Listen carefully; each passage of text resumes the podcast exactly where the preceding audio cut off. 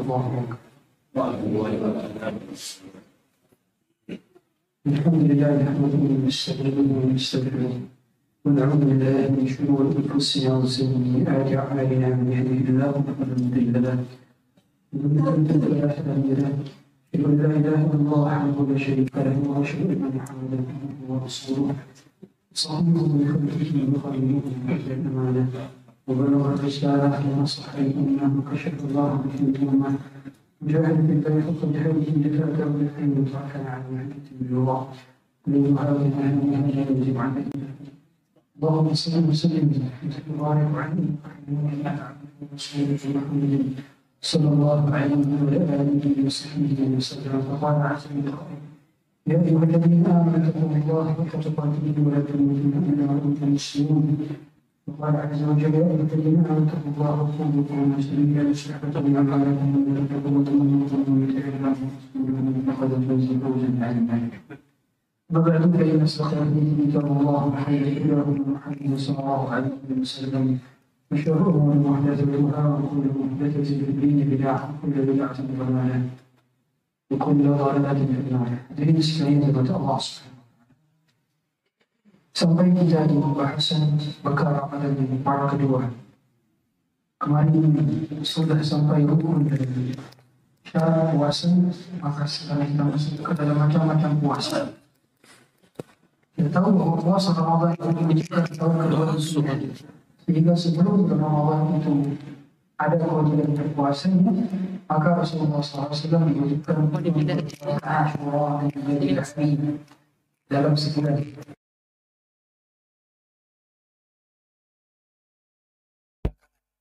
Selepas Rasulullah SAW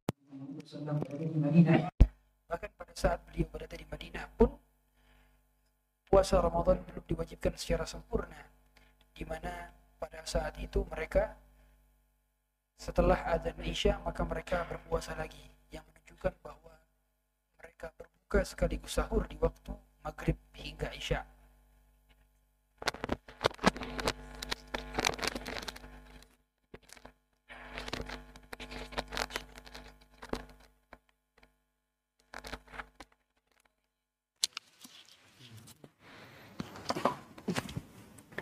Yang menandakan bahwa agama ini memang diturunkan secara bertahap.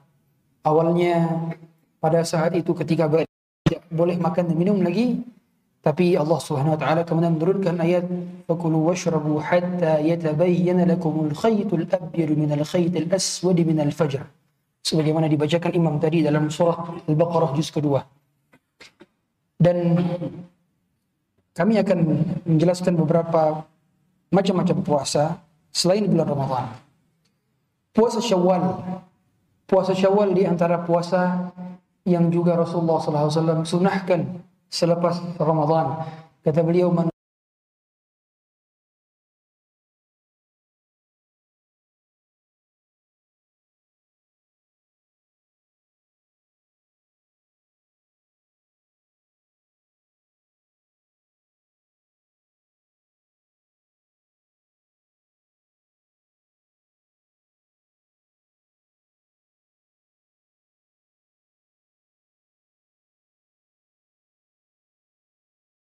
Syawal. Dikarenakan lafaz daripada Ramadhan menunjukkan al-istighraq yang menunjukkan seluruh Ramadan berarti 30 hari atau 29 hari tergantung tahun tersebut. Barulah diikuti 6 hari. Lalu bagaimana Ustaz ketika misalnya seorang yang selama bulan Ramadan dia punya hutang sedangkan dia ingin puasa Syawal yang mau tidak mau selama di bulan Syawal dia mengkodoknya misalnya maka kata para ulama, kata sebagaimana kata Syekh Utsaimin, tidak masalah dia mengkodok puasa Syawalnya semampunya, yaitu di bulan berarti Zulqa'dah dalam hal ini. Dan uh, seseorang boleh-boleh saja melakukan puasa dalam keadaan dirinya memang mampunya demikian. Meskipun ada pendapat juga yang minoritas di kalangan para ulama, bolehnya dia mendahulukan Syawal dibandingkan puasa Syawal dibandingkan puasa Ramadan dengan dalih apabila dirinya memang tidak berpuasa di bulan Ramadan itu karena udur, bukan karena disengaja batalnya. Misalnya seorang yang haid dan nifas yang dia tidak bisa puasa di bulan Ramadan atau seorang yang safar atau sakit, maka dirinya boleh puasa Syawal terlebih dahulu, kemudian baru puasa qada sebagaimana dilakukan oleh Aisyah. Aisyah menunda puasa qadanya di bulan Sya'ban. Hajat Aisyah mengkodok puasa di bulan Sya'ban dikarenakan beliau sangat sering berjumpa dengan Nabi sehingga khawatir Nabi memiliki hajat ketika dirinya berpuasa qada. Dan diketahui semua bahwa puasa qada adalah puasa wajib.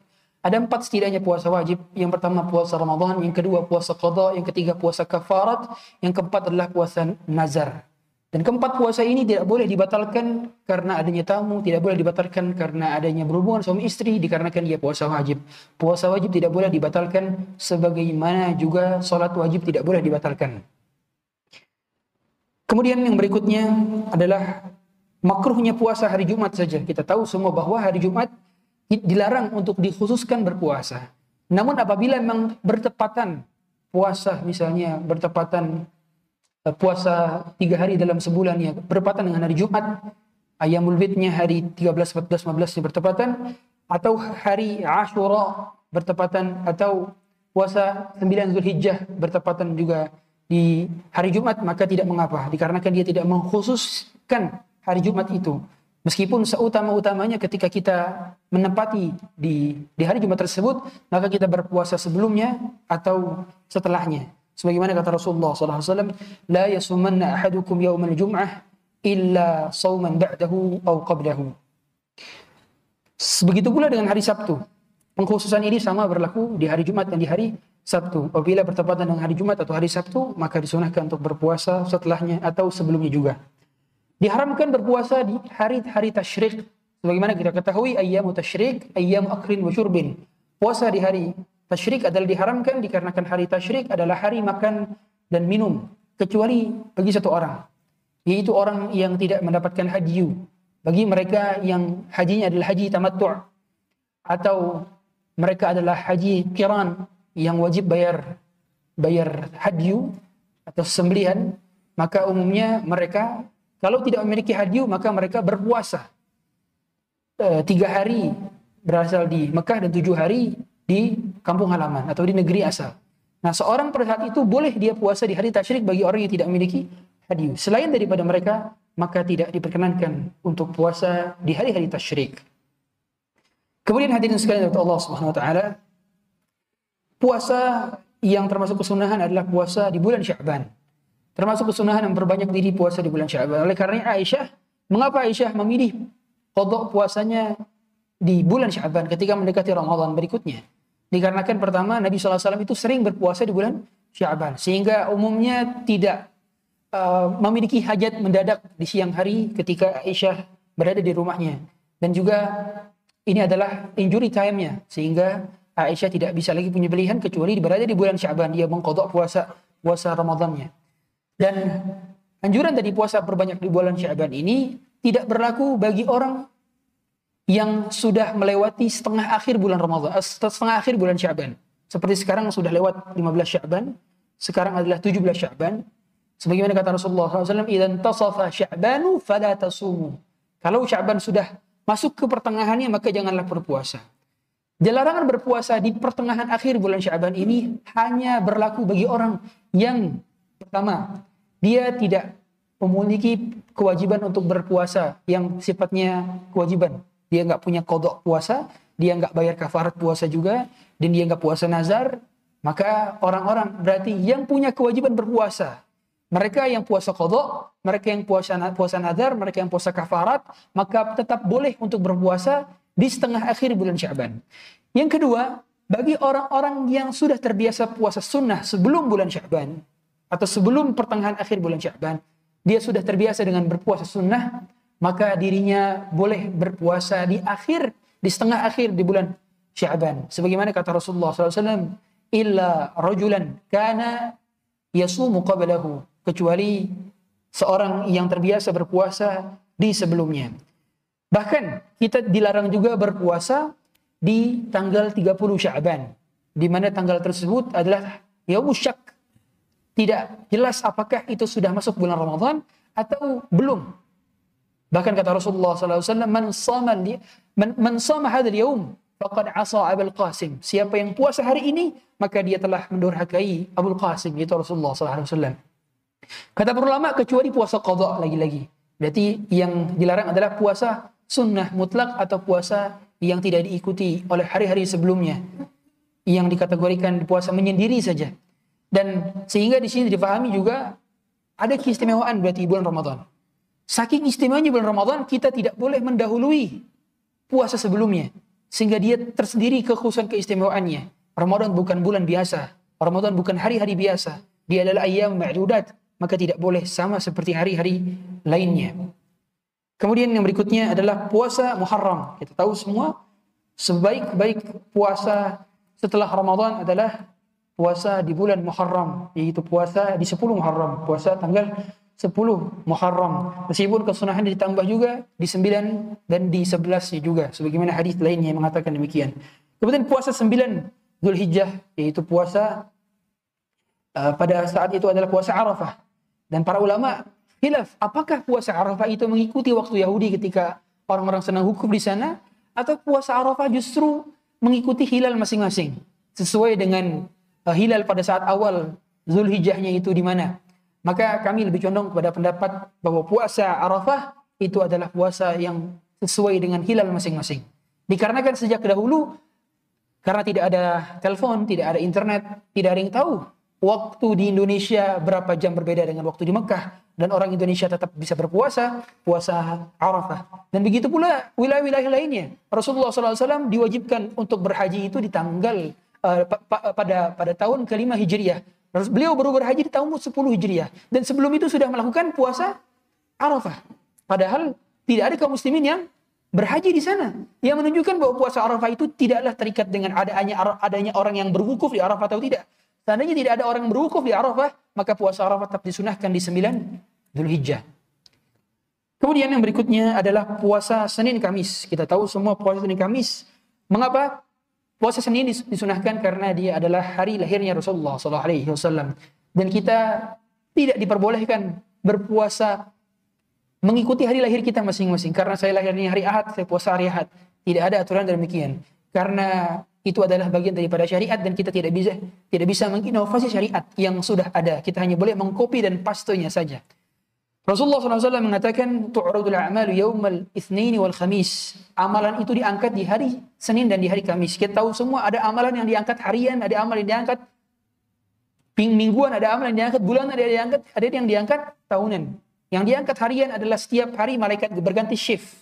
Ba'da salat subuh dan ba'da salat asar. Sebagaimana kata Rasulullah SAW, yata'aqabuna fikum malaikatun bil laili wa malaikatun bin nahar yajtami'una ba'da salati subhi wa ba'da salati al-asri.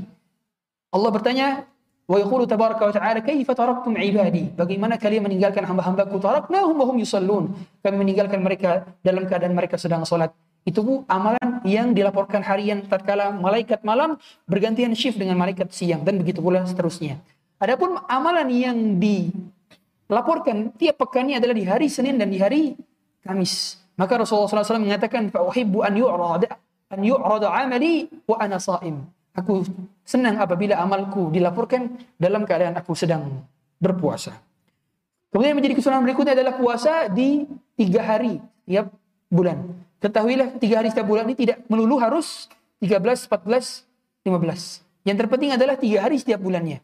Meskipun yang lebih utama adalah tanggal 13, 14 dan 15. Menurut kesunahan beliau sallallahu alaihi wasallam.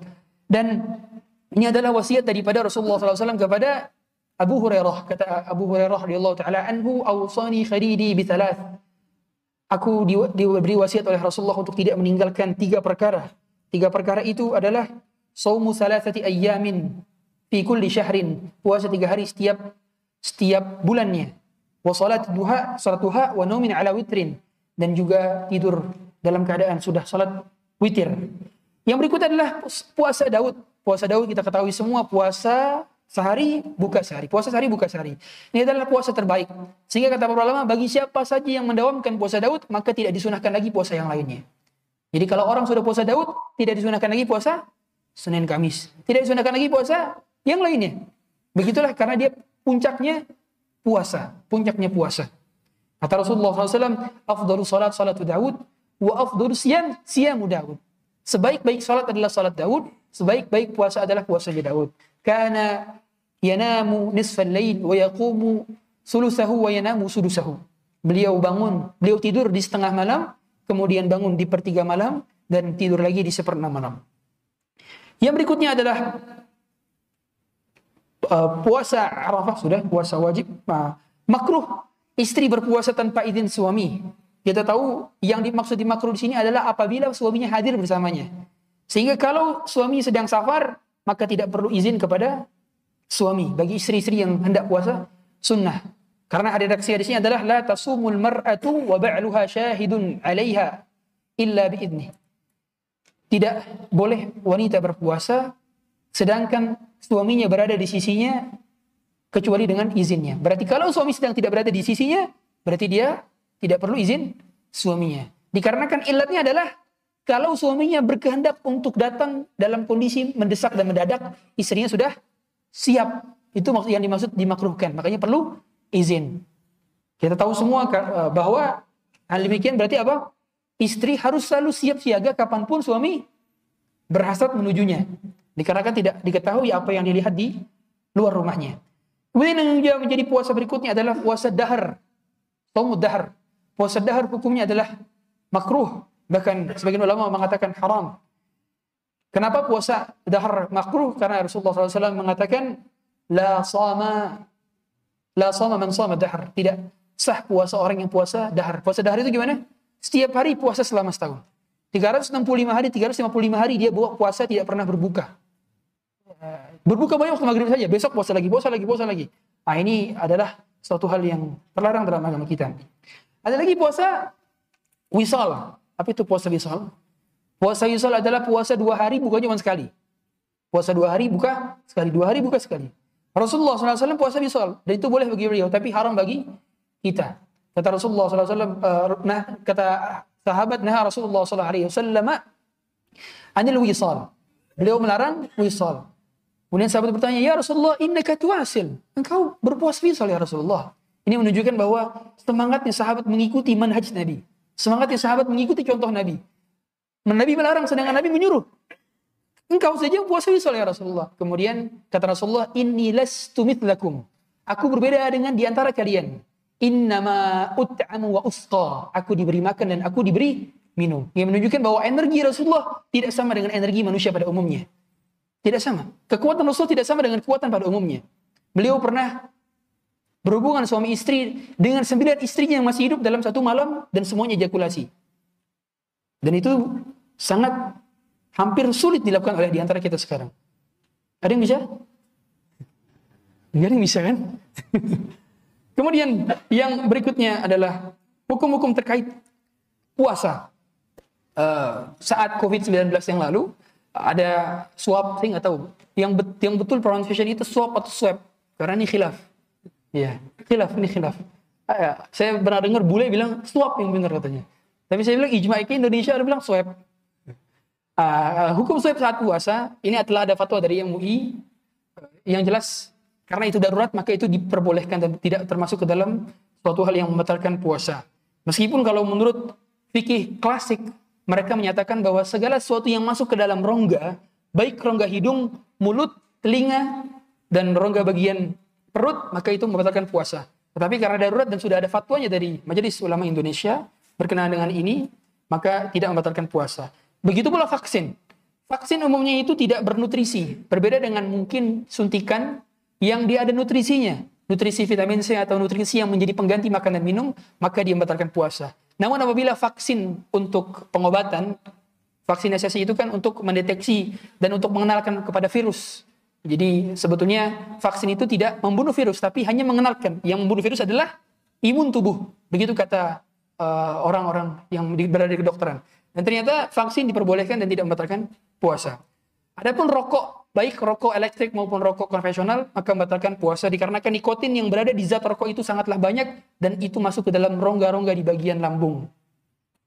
Dan terlebih lagi, umumnya orang yang merokok itu mereka merasa kenyang. Kita tahu semua, ada orang yang nggak makan seharian, dia ngerokok aja bisa. Ngerokok sama ngopi. Pak nggak makan, enggak, udah ngerokok katanya. Dan ini menandakan bahwa orang yang merokok itu dia bisa bisa kehilangan daripada rasa laparnya. Sedangkan esensi dari berpuasa adalah merasakan rasanya lapar. Adapun memakai bukhur, bagaimana dengan parfum, bukhur, Kata para ulama maka tidak membatalkan puasa, tapi hukumnya makruh. Hukumnya makruh uap ataupun asap yang berasal dari wangi-wangian, parfum, maka itu hukumnya makruh. Hukumnya makruh ketika sedang berpuasa. Bagaimana dengan hukum cuci darah? Hukum cuci darah saat berpuasa.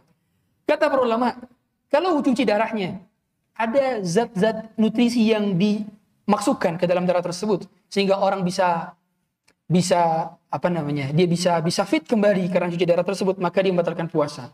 Namun apabila tidak tidak demikian hanya sekedar bagian daripada bagian daripada pengobatan yang memang tidak ada unsur nutrisi dalam darah tersebut yang dicampur maka tidaklah membatalkan puasa. Berarti tidak ada unsur obat yang menambah energi. Begitu pula obat tetes mata. Obat tetes mata, kita tahu semua mata bukanlah sebuah rongga, dia bukan jauh. Sehingga ketika masuk ke bagian mata, maka tidaklah membatalkan puasa. Sama seperti lotion, kulit ini bukanlah rongga. Sehingga ketika kita pakai lotion dan mengering, maka itu tidaklah membatalkan puasa. Meskipun um, setelah diteliti oleh beberapa penelitian bahwa air yang masuk ke dalam mata itu nyambungnya juga ke jauh di bagian lidah sehingga kerasa di tenggorokan. Tapi kata para ulama, e, hal demikian tidaklah dikategorikan sebagai pembatal puasa dikarenakan patokan adalah rongga pertama kali masuk. Meskipun itu kan jaraknya lumayan jauh. Tidak langsung berbeda dengan kita meneteskan air langsung ke ke mulut. Berbeda hal demikian. Begitu pula obat tetes telinga. Sebagian ulama mereka mengatakan bahwa telinga ini langsung bagian daripada jauh. Patokan jauh itu berongga. Meskipun para ulama khilaf ketika mendefinisikan jauh. Dalil yang berada di sisi Rasulullah SAW adalah dari hadis Abu Daud. Ketika Rasulullah SAW mengatakan al-fitru mimma dakhala la mimma kharaja. Yang membatalkan puasa itu apa-apa yang masuk bukan apa-apa yang keluar. Sehingga para ulama khilaf, apakah bisa dikiaskan dengan jauh yang berada di hidung yang di telinga ini? Dikarenakan kita tahu semua kata Rasulullah SAW, baligh fil istinsyaqi illa an takuna sa'iman Hendaknya kalian berlebih-lebihan ketika istinsyak. Kecuali dalam keadaan berpuasa. Karena kalau berlebihan dalam keadaan istinsyak ketika sedang berpuasa, dikhawatirkan airnya masuk ke dalam rongga hidung. Dan rongga hidung ini merupakan, merupakan jauh. Dan jauh yang di sini, para ulama mengkiaskan juga dengan jauh yang berada di telinga. Sehingga kalau, kalau kita berenang dan masuk air ke telinga, itu bisa membatalkan puasa. Sama berarti obat tetes obat tetes telinga juga apabila itu masuk ke dalam bagian rongga dan umumnya memang masuk, maka itu pun bisa membatalkan puasa. Uh, sama seperti obat hidung, obat hidung lebih jelas lagi, obat mulut lebih jelas lagi. Ah, lalu bagaimana dengan hukum endoskopi? Kita tahu semua endoskopi. Apa itu endoskopi? Endoskopi itu memasukkan seperti benda ke dalam kedokteran, masuk ke dalam mulut untuk dicek bagian tubuhnya. Ini ternyata dahulu pernah dibahas oleh Abu Hanifah, luar biasanya. Ya. Jadi ternyata ulama salaf mereka itu juga visioner. Saya tertakjub-takjub ketika membaca bagaimana literatur hukum endoskopi itu dilahirkan, diturunkan dari hukum yang sudah diprediksi oleh para ulama terdahulu. Jadi mereka meneliti atau mereka memikirkan bagaimana apabila manusia nggak sengaja nelen logam, yang mana logam itu kan tidak mengurai di tubuh, dia tidak bisa mengenyangkan. Kalau dia masuk itu nggak mengenyangkan. Ternyata itu pernah dibahas oleh Abu Hanifah dalam apa di dalam pembahasan bersama murid-muridnya Muhammad bin Hasan Ashibani, Abu Yusuf di majelisnya. Ternyata mereka berpendapat bahwa itu tidak membatalkan karena tidak mengenyangkan. Dan saya dia dioperasi dan menemukan kembali logamnya, maka itu tidak membatalkan. Ternyata logam itu dikiaskan sekarang di zaman sekarang dengan bentuk endoskopi. Yang mana ketika orang masukkan sesuatu ke dalam mulut dan itu tidak menjadikan terurai benda tersebut, maka berarti tidak membatalkan puasa. Ada istilahnya namanya al-fiqhul iftiradi. Yaitu memikirkan sesuatu case yang belum tentu terjadi di masa mendatang, tapi sangat possible untuk terjadi. Namanya al-fiqhul iftiradi. Dan umumnya ini banyak dilakukan oleh orang-orang yang bermadhab Hanafi. Makanya para orang-orang bermadhab Hanafi itu mereka alur ra'yi. Karena mereka umumnya itu uh, tidak banyak hadisnya sebagaimana orang-orang yang berada di Mekah dan Madinah. Yang mana di, makanya di Madinah itu kan banyak hadis karena karena uh, murid-murid daripada sahabat dan anak-anak daripada sahabat itu hidupnya kebanyakan di di Madinah. Sedangkan madhab Hanafi itu munculnya di Baghdad, di Irak yang memang sedikit hadisnya. Maka mereka lebih mengedepankan akalnya dalam hal ini untuk menelurkan hukum-hukum produk-produk fikih. Wajar saja kalau kita lihat setiap kekhalifahan dari Bani Umayyah, Bani Abbasiyah, hingga Utsmani, banyak mereka mengadopsi daripada fikihnya mazhab Hanafi. Sehingga mazhab Hanafi menjadi mazhab terbesar sampai sekarang. pertama. Baru yang kedua adalah mazhab Syafi'i dari segi fikih. Yang berikutnya adalah tentang keutamaan, saya ada agak sedikit mengacak, ya. tentang keutamaan bersedekah di bulan Ramadan. Kita tahu semua bahwa Rasulullah SAW adalah orang yang paling rajin bersedekah sebelum Ramadan. Di bulan Ramadan lebih-lebih lagi bersedekahnya, lebih giat lagi. Kata Abdullah bin Abbas, ajwadu bil khairi min rihin mursalah. Lebih cepat daripada angin yang berhembus. Angin yang berhembus itu cepat dan juga tersebar. Sehingga semua orang yang berada di hadapannya mendapatkan jatah rezeki daripada Rasulullah SAW berupa sedekahnya dan juga mereka mendapatkan pemberian daripada Rasulullah SAW. Dan ternyata Rasulullah SAW jor-jorannya di bulan Ramadan tidak sama seperti bulan-bulan sebelumnya. Berarti menunjukkan bahwa seseorang tidak masalah dia lebih besar sedekahnya di bulan Ramadan dibandingkan bulan-bulan sebelumnya. Tidak masalah sholat sunnah kita lebih banyak di bulan Ramadan dibandingkan bulan-bulan sebelumnya. Kata Syekh Utsaimin ketika ditanya apakah termasuk tidak diterima amalan seorang apabila di bulan Syawal dan di bulan Syaban dirinya tidak lebih giat seperti bulan Ramadan. Kata beliau tidak. Bukanlah termasuk orang yang tidak diterima amalannya. Karena memang wajar kita mengkhususkan bulan Ramadan dengan banyaknya sedekah kita, banyaknya ibadah kita, banyaknya puasa kita, banyak banyaknya amal ibadah salat kita, banyak kiraat kita. Karena memang bulan Ramadan berbeda dengan bulan-bulan sebelumnya. Adapun patokan kita diterima atau tidak Ramadannya adalah kalau kita selepas bulan Ramadan tidak meninggalkan amalan-amalan yang sunnah yang kita lakukan juga di bulan Ramadan. Setidaknya tidak meninggalkan. Meskipun intensitas daripada dan kuantitasnya berkurang, tapi setidaknya tidak meninggalkannya atau tidak kembali ke maksiat yang kita lakukan sebelum bulan Ramadan. Kemudian yang berikutnya adalah pembatal-pembatal puasa um, yang membatalkan puasa. Tentu kita tahu semua yang pertama makan dan minum. Yang kedua adalah berjima. Jima di siang hari bulan Ramadan, kafaratnya adalah membebaskan budak. Kalau tidak ada, maka dia puasa selama dua bulan berturut-turut. Kalau ternyata dua bulan berturut-turut itu dia bolong-bolong karena sengaja, maka dia wajib mengulang istiqnaf. Kecuali kalau ada uzur karena safar, karena sakit, maka tidak perlu mengulang. Yang ketiga, kalau tidak mampu juga, maka dia sedekah 60 fakir miskin. Dan ini tidaklah tidaklah eh, terhilangkan daripada kafaratnya ini sampai kalau dia meninggal dunia pun maka dikodok oleh keluarganya. Begitu kata para ulama ketika menjelaskan karena dia fi dia masih berada dalam tanggungan dalam tanggungan dirinya. Dan yang bayar kafarat siapa? Siapa? Yang bayar kafarat adalah suaminya saja. Jadi istrinya tidak tidak bayar. Ya. Jadi suami saja yang bayar. Kemudian yang berikutnya adalah istimna atau masturbasi. Ini juga bagian daripada pembatal puasa.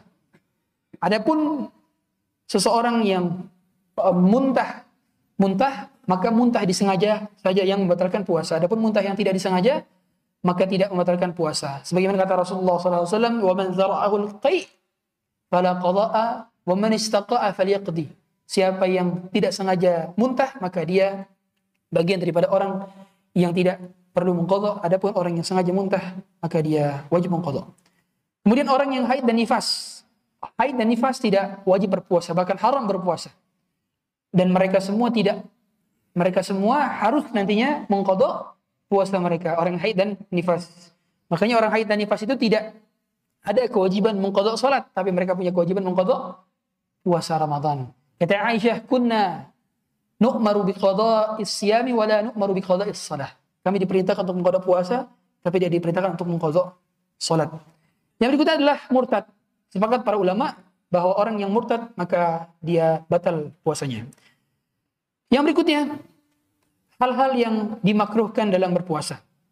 Yang pertama, istinsyak yang berlebih ist, melakukan istinsyak. Melakukan istinsyak saja itu tidak dianjurkan dalam dalam berpuasa. Meskipun para ulama mengatakan bahwa bolehnya istinsyak ketika berpuasa itu cuma sekedar begini saja, bukan dihirup. Karena kalau dihirup mampu menjadikan sampai sini dan ini adalah jauh.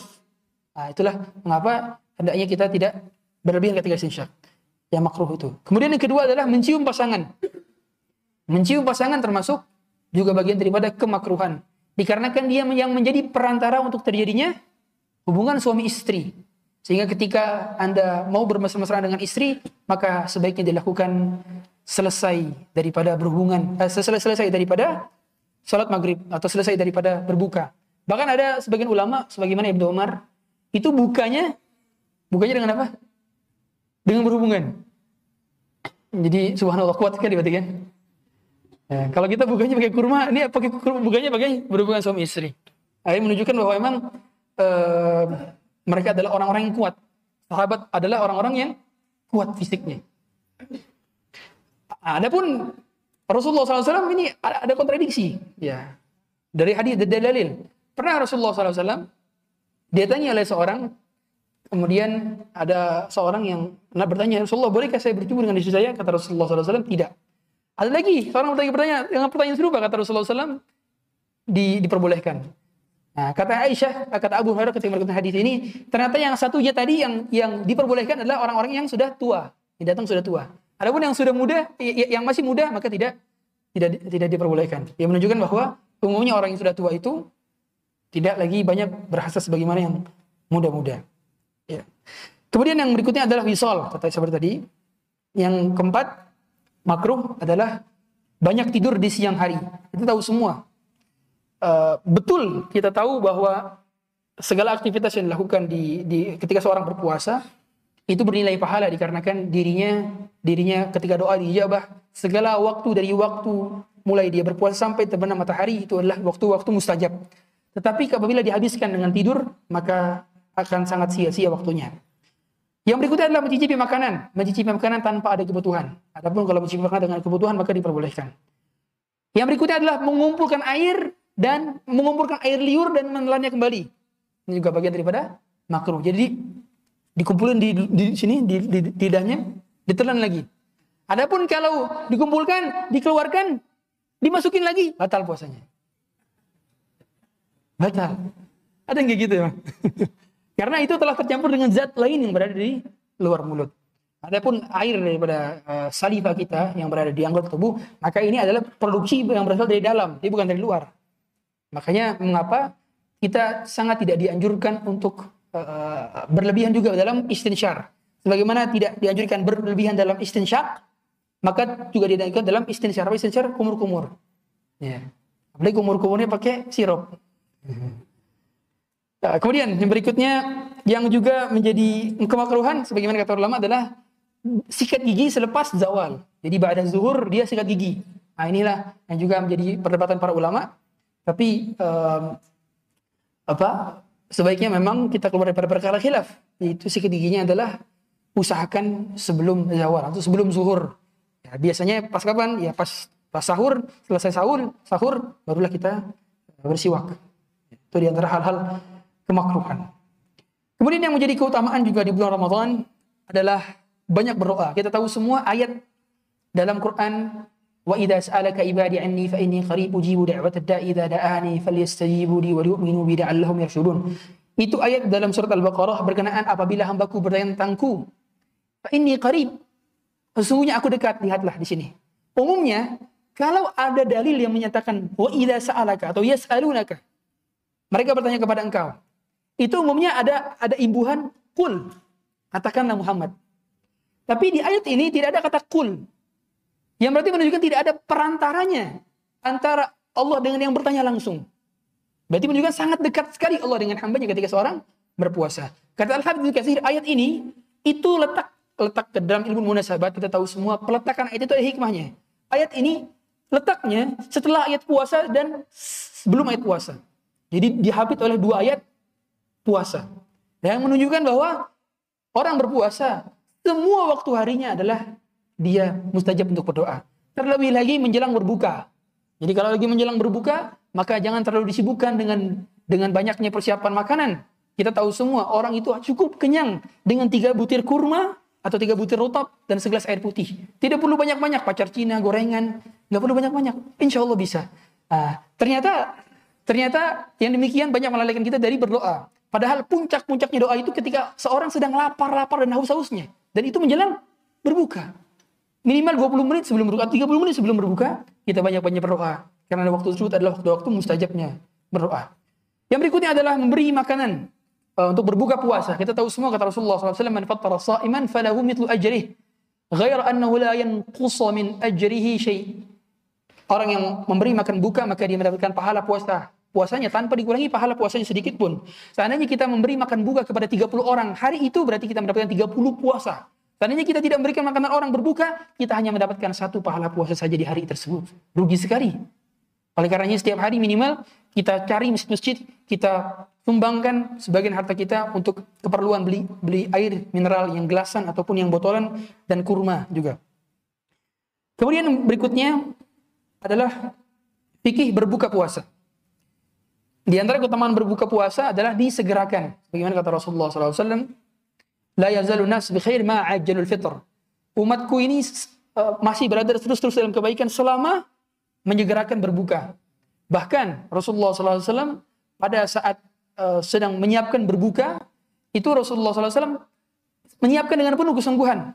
Sampai para para sahabat yang yang yang berada di, di sekitarnya, ya Rasulullah nanti saja bukanya. Kata Rasulullah, "Fa ra'aitumul lail aqbala min huna faqad aftara shaim." Kalau kalian lihat sudah ada kemerahan-kemerahan, berarti memang sudah berbuka. Berarti menunjukkan bahwa beliau siap siaga sekali untuk menunjukkan berbuka di tempat apa di uh, tepat pada waktunya, tidak menunda-nundanya. Lalu apa saja yang menjadi kesunahan pada saat berbuka? Yaitu berbuka dengan yang Rasulullah SAW berbuka. Beliau berbuka, kata Anas, kata Anas bin Malik, berbuka dengan apa? Rotobat, yaitu uh, kurma rutop. Rutop itu kurma yang matang di pohon. Kalau tidak ada, maka fa'alat tamarat. Maka Rasulullah berbuka dengan apa? Tamar. Tamar itu kurma kering. Kurma yang sering kita lihat kurma kering. Kalau kurma rutop itu umumnya kalau kita di Saudi saja baru banyak kurma rutop ataupun orang yang baru pulang umroh misalnya. Itu biasanya kita bisa kita dapat dapetin. Kemudian kalau enggak yang ketiga kata berlama maka buser. Buser itu kurma yang belum matang. Kurma yang masih keras-keras belum matang buser. Yang keempat air zam-zam karena sebaik-baik air adalah air zam-zam. Rasulullah ala hasa hasawat mimma. Hasa hasawat mimma yaitu air putih. Kalau tidak ada maka air putih biasa. Kalau tidak ada maka manisan yang alami. Manisan yang alami. Manisan alami seperti manisan buah. Kalau tidak ada maka manisan yang berupa manisan buatan. Dan dari urutan ini nggak ada gorengan. Nggak ada gorengan ternyata. Ya, ternyata yang yang lebih utama adalah yang yang kurma manis-manis buatan, amanah manis alami baru manis-manis buatan. Baik azan terlebih dahulu kita lanjut insyaallah sallallahu alaihi nabi Muhammad wa alihi wasallam.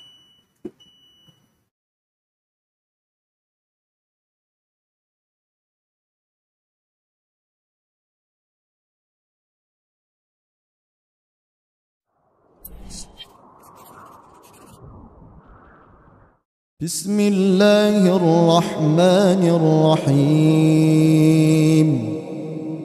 صاد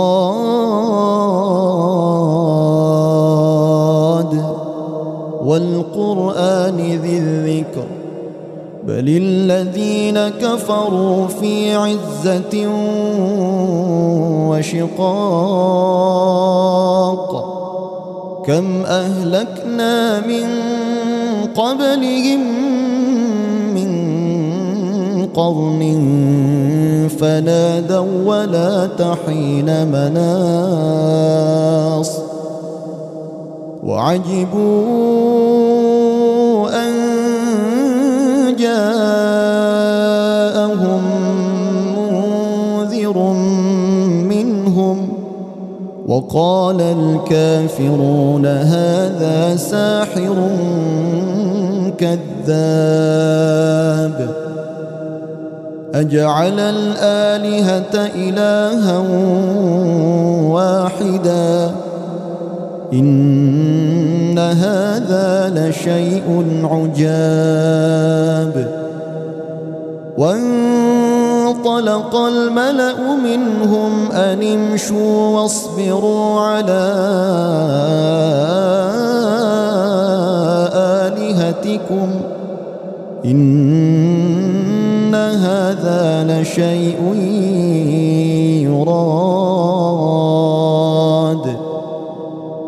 ما سمعنا بهذا في الملة الآخرة إن هذا إلا اختلاق أأنزل عليه الذكر من بيننا بل هم في شك من ذكري بل لما يذوقوا عذاب أم عندهم خزائن رحمة ربك العزيز الوهاب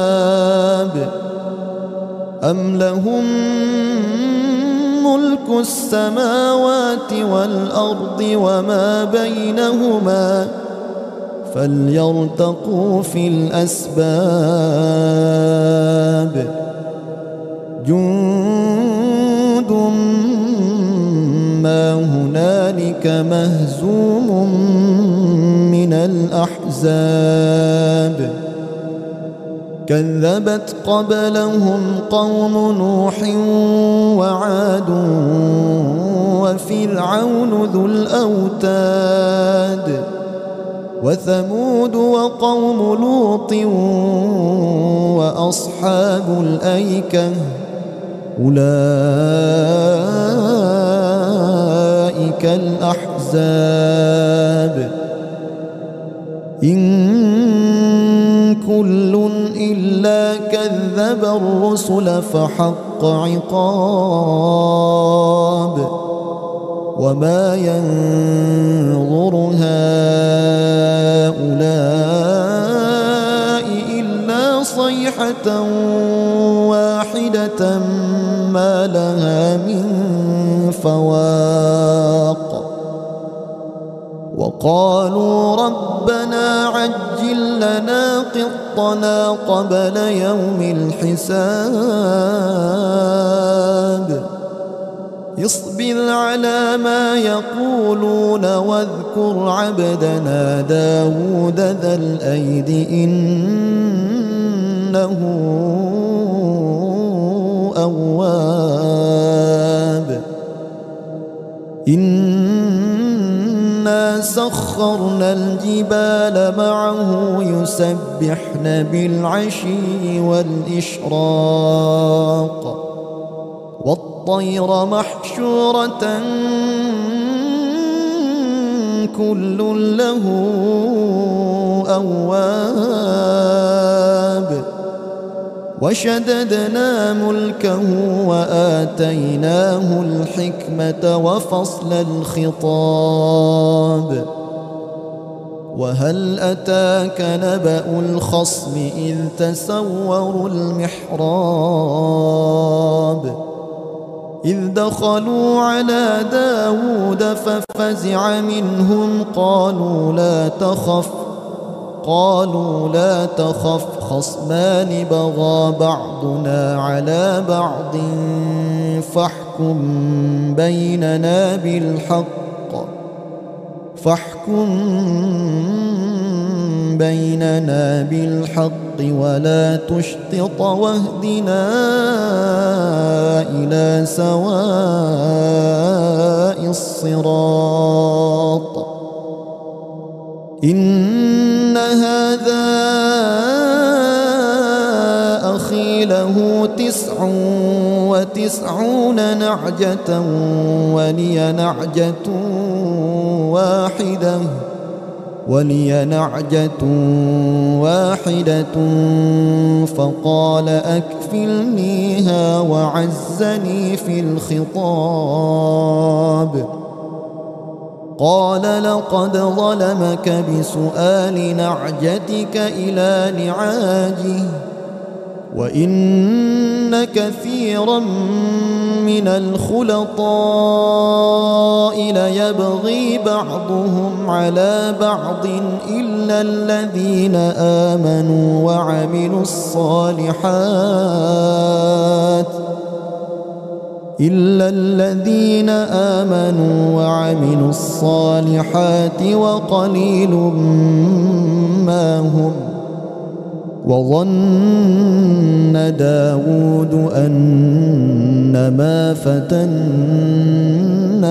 فاستغفر ربه وخر راكعا وأناب فغفرنا له ذلك وإن له عندنا لزلفى وحسن مآب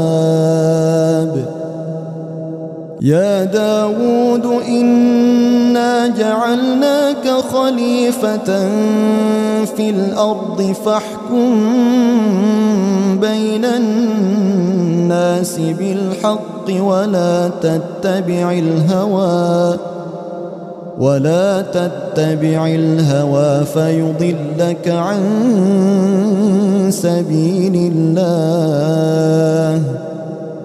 إن الذين يضلون عن سبيل الله لهم عذاب شديد بما نسوا يوم الحساب. وما خلقنا السماء والأرض وما بينهما باطلا ذلك ظن الذين كفروا فويل للذين كفروا من النار أم نجعل الذين آمنوا وعملوا الصالحات كالمفسدين في الأرض أم نجعل المتقين كالفجار كتاب أنزلناه إليك مبارك ليدبروا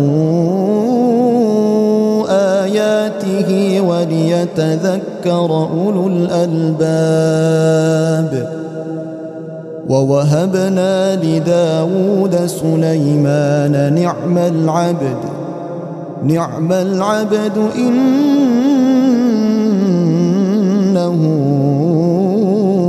أواب.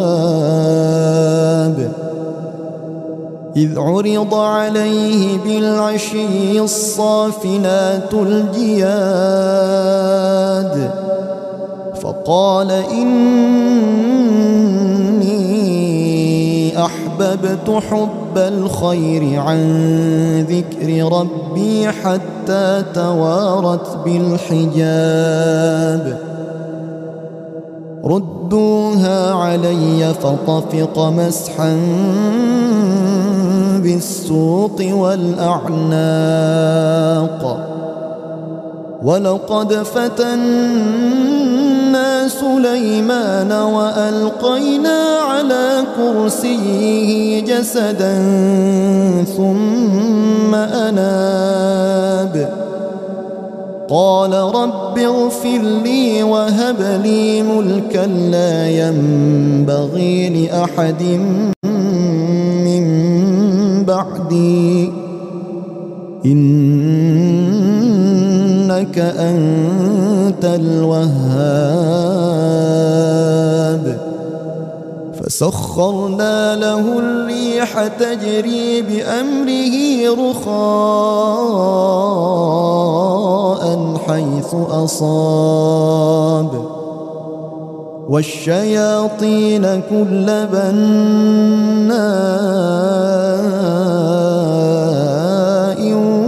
وغواص. وآخرين مقرنين في الأصفاد. هذا عطاؤنا فامنن أو أمسك. بغير حساب وإن له عندنا لزلفى وحسن مآب واذكر عبدنا أيوب إذ نادى ربه أني مسني الشيطان بنصب وعذاب. اركض برجلك هذا مغتسل بارد وشراب. ووهبنا له أهله ومثلهم معهم رحمة وذكرى لأولي الألباب. وخذ بيدك ضغثا فاضرب به ولا تحنث. إنا وجدناه صابرا. نعم العبد إنه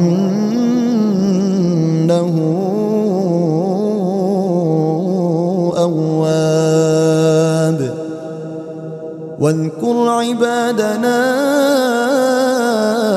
إبراهيم وإسحاق ويعقوب أولي الأيدي والأبصار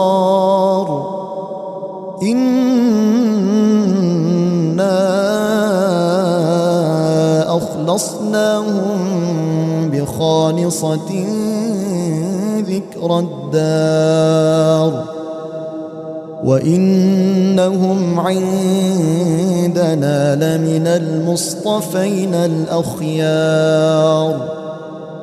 واذكر إسماعيل واليسع وذا الكفل وكل من الأخيار.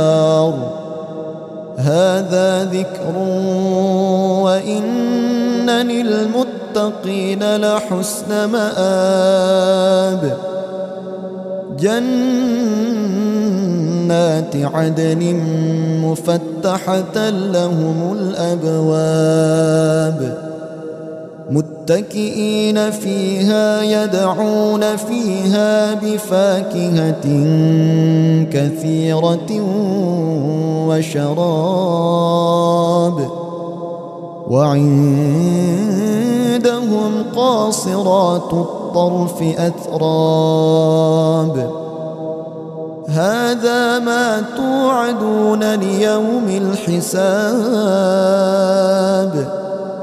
إن هذا لرزقنا ما له من نفاد. هذا وإن للطاغين لشر مآب. جهنم يصلونها فبئس المهاد. هذا فليذوقوه حميم وغساق. وآخر من شكله أزواج. هذا فوج مقتحم معكم لا مرحبا بهم إنهم صالوا النار. قالوا بل أنتم لا مرحبا بكم. أنتم قدمتموه لنا فبئس القرار. قالوا ربنا من قدم لنا هذا فزده عذابا ضعفا في النار. وقالوا ما لنا لا نرى رجالا كنا نعدهم من الأشرار أتخذناهم سخريا أم زاغت عنهم الأبصار إن ذلك لحق تخاصم أهل النار قل إنما أنا منذر وما من إله إلا الله الواحد القهار. رب السماوات والأرض وما بينهما العزيز الغفار. قل هو نبأ عظيم. أنتم عنه معرضون. ما كان لي من علم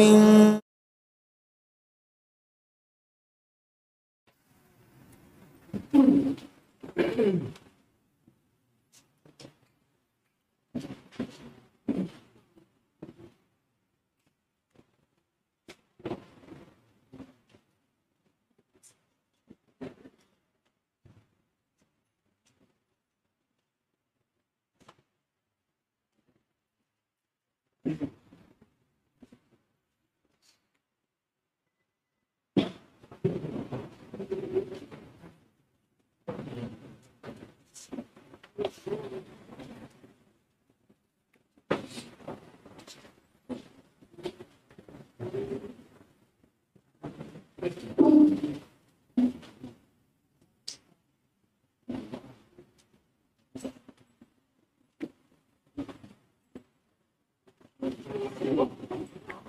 Siapa yang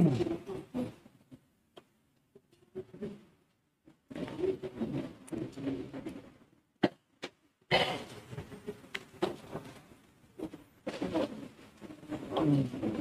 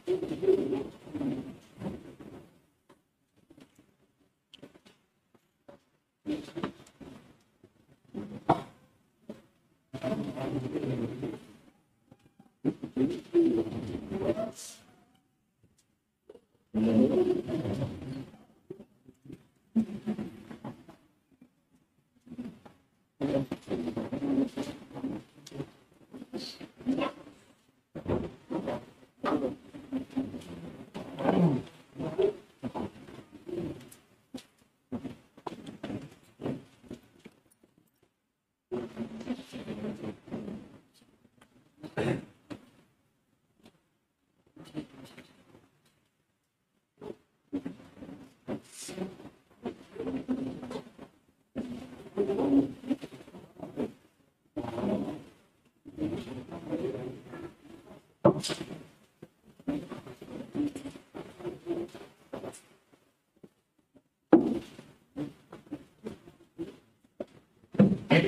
siap.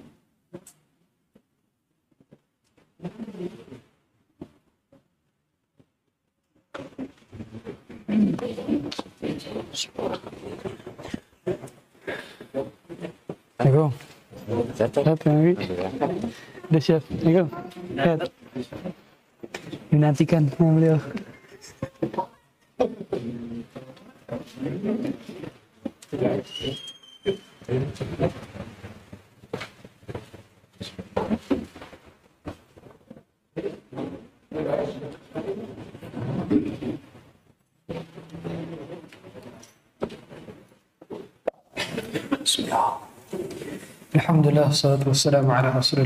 alihi wa sahbihi wa ala wa ba'd. La hawla wa la quwwata illa billah. Al alim. Hadirin sekalian dari Allah Subhanahu wa taala. Kembali pembahasan di dalam bekal Ramadan. Masuk tadi dalam pembahasan mengenai berbuka puasa. Di antara doa yang termasuk bacaan dalam berbuka puasa, sebetulnya keduanya ini adalah hadis yang dipresisikan oleh para ulama. Baik dhahaba dhama'u ada dan juga Allahumma laka sumtu. Dua-duanya dipresisikan oleh para ulama mengenai kesahihannya. Karena ada yang mengkritisi daripada kedua hal ini. Tapi boleh digunakan.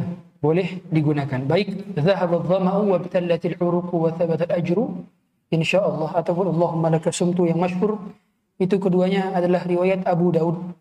Riwayat Abu Daud. Ada ulama yang menghasankan kedua doa ini, ada ulama yang mendhaifkan kedua doa ini.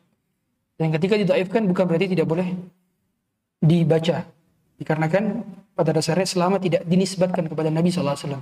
Oleh karenanya Abdullah bin Amr bin As itu punya doa tersendiri juga. Di antara doanya Allahumma inni as'aluka bi rahmatika allati wasi'at kulli syai' an taghfir li.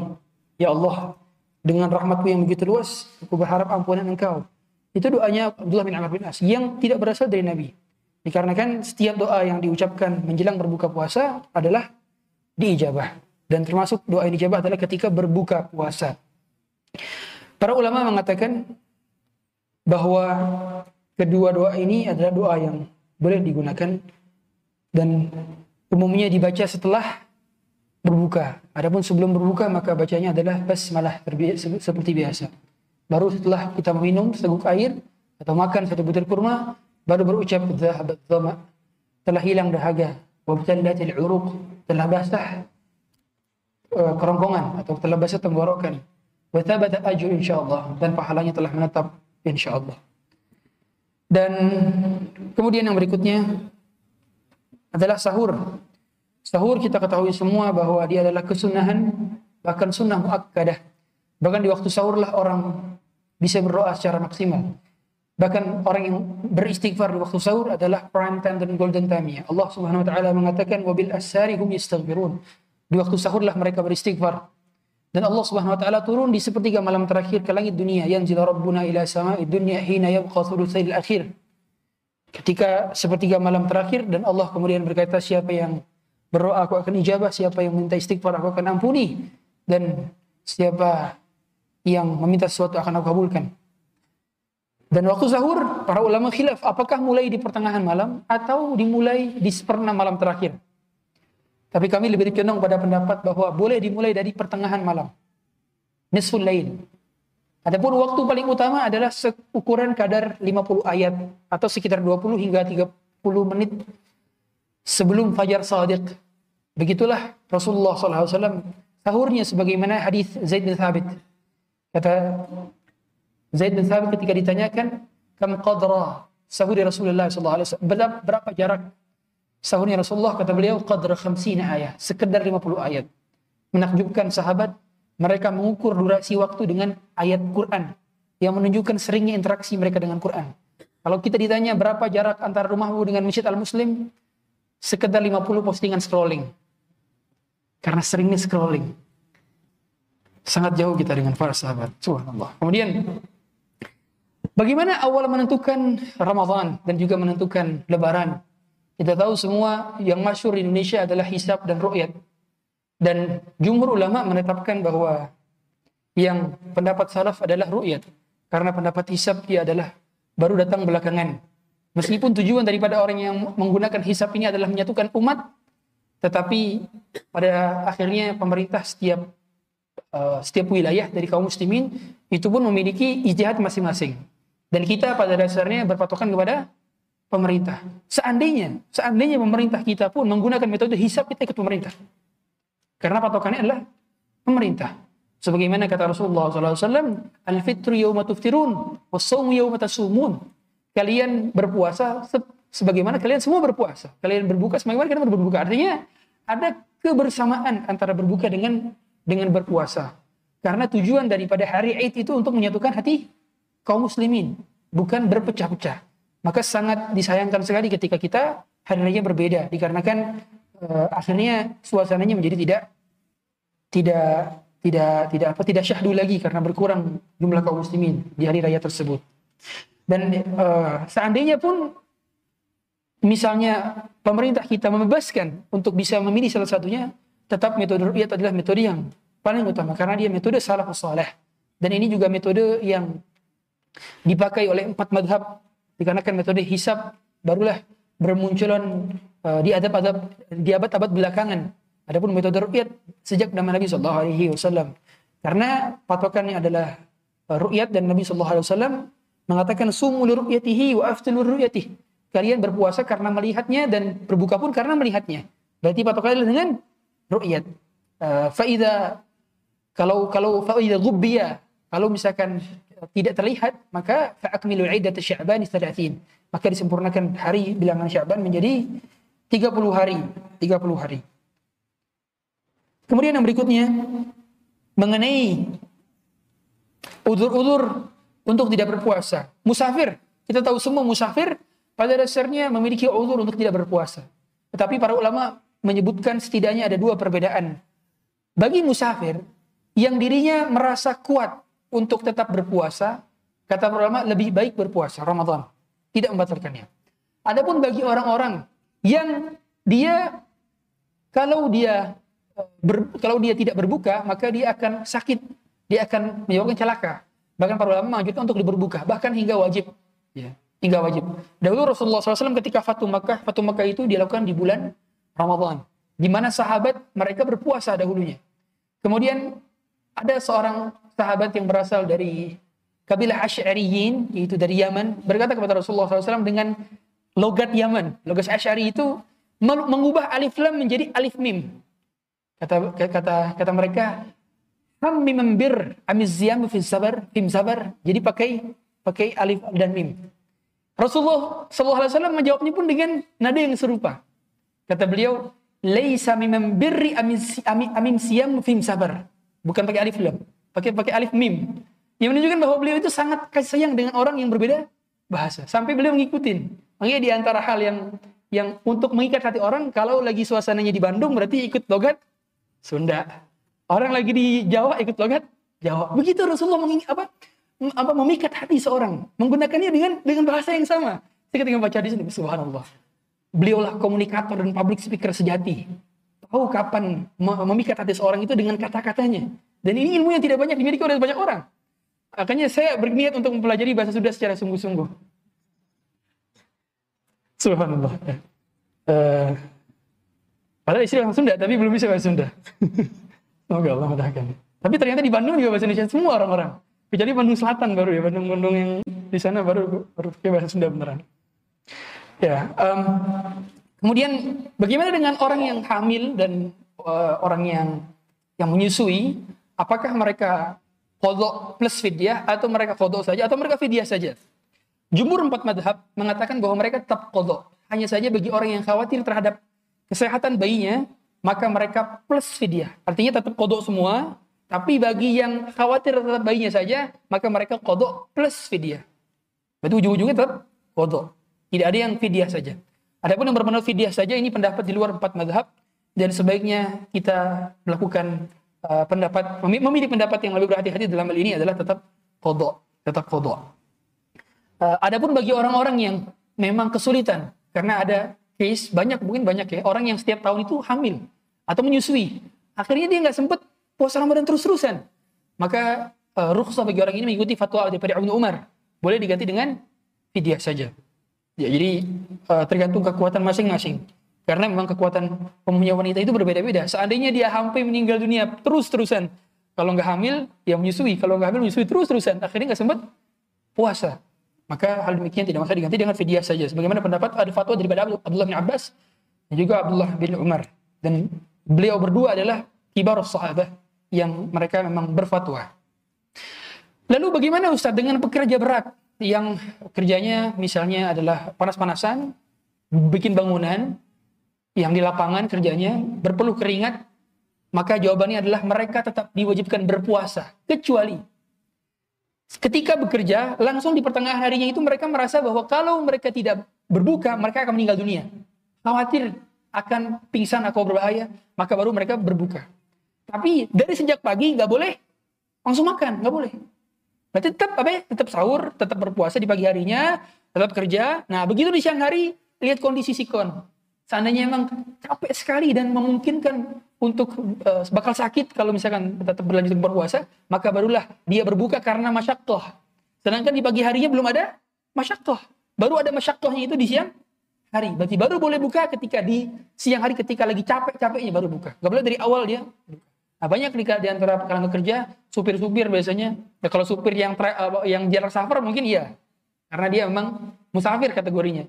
Tapi kalau bukan jarak safar, hanya sekitar supir angkot sekitar Bandung saja, maka tidak ada uzur baginya untuk berbuka. Dan berdosa besar ketika seorang tanpa uzur berbuka puasa. Apalagi orang-orang yang uh, biasanya Tanah Abang itu ramainya pas Ramadan. Subhanallah. Kemarin saya ngisi di Tanah Abang, itu sudah ramai sekali, macet sekali. Saya bilang apa lagi di Ramadan ini? Ini belum masuk Ramadan. Nah, itu biasanya banyak orang-orang yang tidak tidak punya udur tapi mereka berbuka. Ya. Lalu bagaimana dengan orang yang manu manula atau lansia? Orang yang lansia, mereka yang tidak bisa kuat lagi berpuasa, maka mereka cukup bayar fidyah saja. Tidak perlu mengkodok puasanya. Sebagaimana Anas bin Malik. Anas bin Malik itu umurnya diberikan rezeki tua, diberikan rezeki panjang umur oleh Allah Subhanahu wa taala. Karena doa Nabi Shallallahu Alaihi Wasallam. Dan Anas bin Malik ketika usia sudah tidak mampu lagi berpuasa maka dia bayar fidyah. Bayar fidyahnya adalah di rapel di hari akhir. Ketika sudah mau menjelang hari Id baru beliau mengundang orang-orang untuk makan di rumahnya. Sehingga para ulama khilaf apakah fidyah itu harus dengan makanan pokok atau dengan makanan jadi. Kami pribadi memilih pendapat makanan pokok. Dan ini pendapat yang keluar daripada khilaf. Satu hari adalah senilai satu mut. Satu mut sekitar 67, 675 gram atau sekitar 3 per 4 kilogram beras. Dan tidak perlu dikasih tahu kalau kita mau memberikan fidyah. Cukup kita berikan bu pak ini ada titipan selesai jadi nggak perlu dikasih tahu justru bagian daripada menjaga hati si penerima karena supaya dia tidak tersinggung oh saya miskin sekali sehingga dapat harta fidyah dan Islam berusaha menjaga hati-hati kaum muslimin. Sehingga dalam fikih donasi pun, setiap pemotretan penerimaan zakat, penerimaan fidyah, penerimaan sedekah, maka wajah si penerimanya hendaknya diblur. Hendaknya diblur. Karena menjadi orang fakir miskin yang dipajang di depan, itu berat rasanya. Ya. Kemudian yang berikutnya adalah um, um, orang yang sakit. Nah, bagaimana orang yang sakit? Sakit seperti apa yang bolehkan dia untuk berbuka? Ada tiga. Yang pertama, sakit yang menyebabkan kalau dirinya tetap berpuasa, maka memperlama proses kesembuhannya. Yang kedua, sakit yang menyebabkan kalau dirinya tetap berpuasa, maka dirinya akan bertambah rasa sakitnya. Yang ketiga, sakit yang akan menyelakai dia dan membuat dia meninggal dunia. Jadi kalau sakit yang tidak memperlama, yang kalau dia berpuasa tidak memperlama proses kesembuhan, tidak juga menambah rasa sakitnya, tidak menyebabkan dia celaka, maka tidak diperbolehkan untuk berbuka. Karena berarti tidak ada udurnya. Misalnya sakit gatal. Sakit gatal ini rasa-rasanya kalau tetap berpuasa, tetap berpuasa itu tidak tidak terpengaruh ya. Ya. Ada penyakit gatal itu penyakit pesantren. Saya dulu pernah penyakit gatal. Ya. Skabies namanya. Ah. Sakit hati. Ya, kemudian uh, yang berikutnya masuk ke dalam tarawih, itikaf dan Lailatul Qadar. Kita tahu semua salat tarawih bagian daripada kesunahan dan sunnah muakkad Rasulullah SAW pada saat uh, bulan Ramadan beliau salat malam dan membangunkan keluarganya untuk salat malam. Dan di hari keempat beliau tidak lagi keluar saat berjamaah dikarenakan dikhawatirkan itu menjadi wajib bagi umatnya. Maka para ulama mengatakan ijma para ulama bahwa hukum salat tarawih adalah sunnah muakkadah dan salat tarawih bagian daripada menghidupi malam-malam. Sebagaimana kata Rasulullah, "Man qama Ramadan, siapa yang membangunkan bulan Ramadan itu berarti dengan salat malam. Adapun istilah tarawih baru ada di zaman tabi'in, bukan di zaman sahabat. Karena tarawih itu maknanya istirahat. Dan para tabi'in dahulu mereka setiap kali empat rakaat mereka tawaf atau istirahat. Empat rakaat istirahat.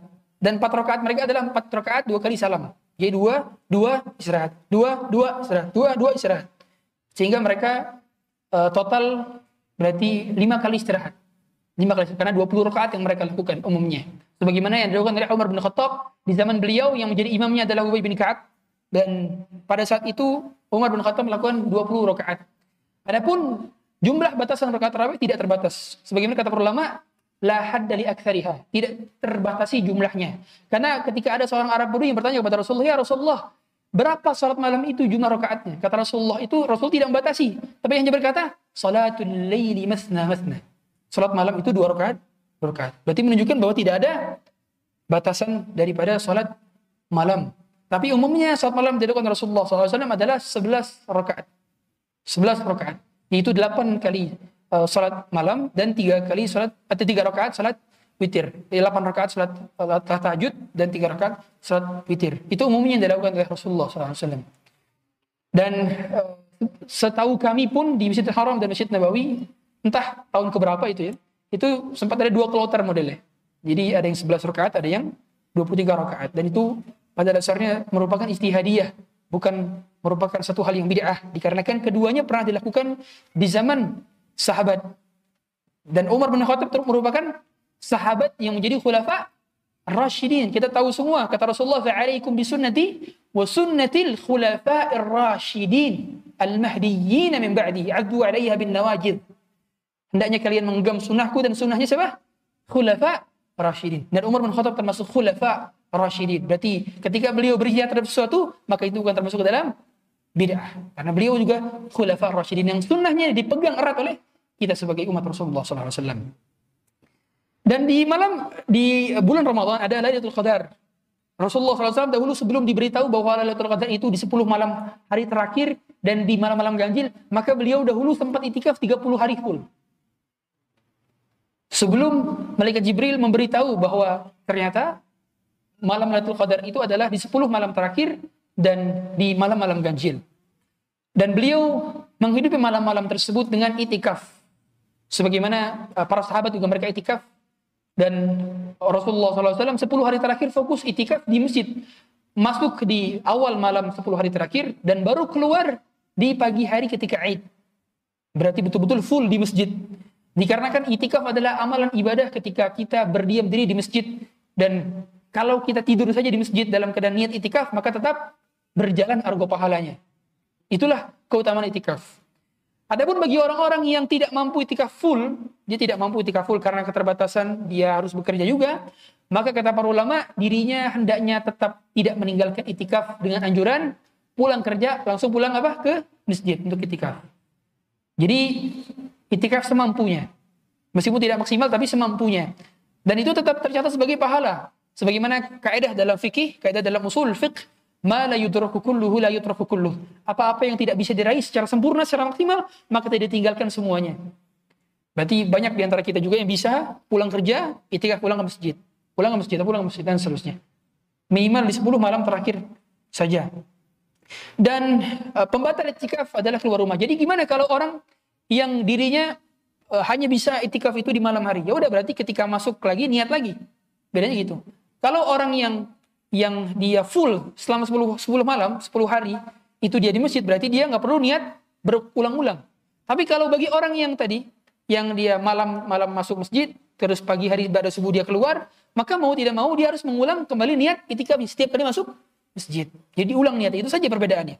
Tapi uh, pahalanya tergantung berapa lama dia berada di dalam masjid. Dan kadar itikaf kata para ulama itu sekadaran uh, lebih daripada tumak ninah. Kalau tumak nina itu syukuran ucapan subhanallah, berarti sekitar tiga detik. Tiga detik itu sudah bisa itikaf. Makanya dahulu di Masjid Nabawi itu ada tulisan anwili itikaf. Niatlah itikaf. Ada tulisan gitu di di mana di tiangnya itu.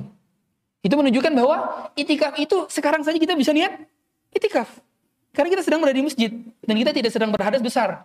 Karena itikaf itu menjadi batal kalau kita berhadas besar, kalau kita keluar masjid dan kalau uh, diri kita tidak berada di masjid. Nah, itu berarti menunjukkan itikafnya batal. Tapi sekarang kita semua berada di masjid dan sudah lebih daripada seukuran rumah Nina. Maka setiap kali kita masuk masjid bisa diniatkan. Kita mengucapkan Allah maftahi abu rahmatik sambil niatkan itikaf dalam hati. Maka argo pahalanya jalan. Argo pahala jalan. Terus jalan. Sampai kita keluar. Luar biasanya pahala itikaf. Dan uh, bulan bulan Ramadan cara maksimalkannya kita tahu semua amalan kita barangkali sangat sulit menyaingi Imam Syafi'i yang khatam 60 kali dalam sebulan satu hari bisa dua kali khatam. Atau seperti Umar bin Affan yang satu rakaat satu kali khatam. Sangat sulit. Tentu karena perbedaan kondisi karena mereka orang Arab, mereka ulama. Maka seminimal-minimalnya karena kita tidak mampu barangkali, maka seminimal-minimalnya jangan habiskan waktu untuk tidak bermanfaat di bulan Ramadan. Kalau bisa hapus sosial media, kita apa namanya hiatus kalau bahasa ini ya. Atau sementara. Atau yang kita yang sekiranya itu dok apa uh, menurut kita ini menurut kita ini terlalu ini banget kita sering banget buka cek banget hapus sementara. Nggak masalah. Dan demikian bagian daripada kita maksimalkan Ramadan. Dan hendaknya Ramadan ini disambut dengan luar biasa dengan cara kita mempersiapkan dan melatih dari sekarang. Kalau mau Ramadannya bisa khatam berkali-kali maka mau tidak mau startnya dari sekarang. Kalau mau Ramadannya banyak Ya mulai ini mau nggak mau berarti sekarang juga harus mulai banyak ya mulai tidak sama seperti hari-hari sebelumnya.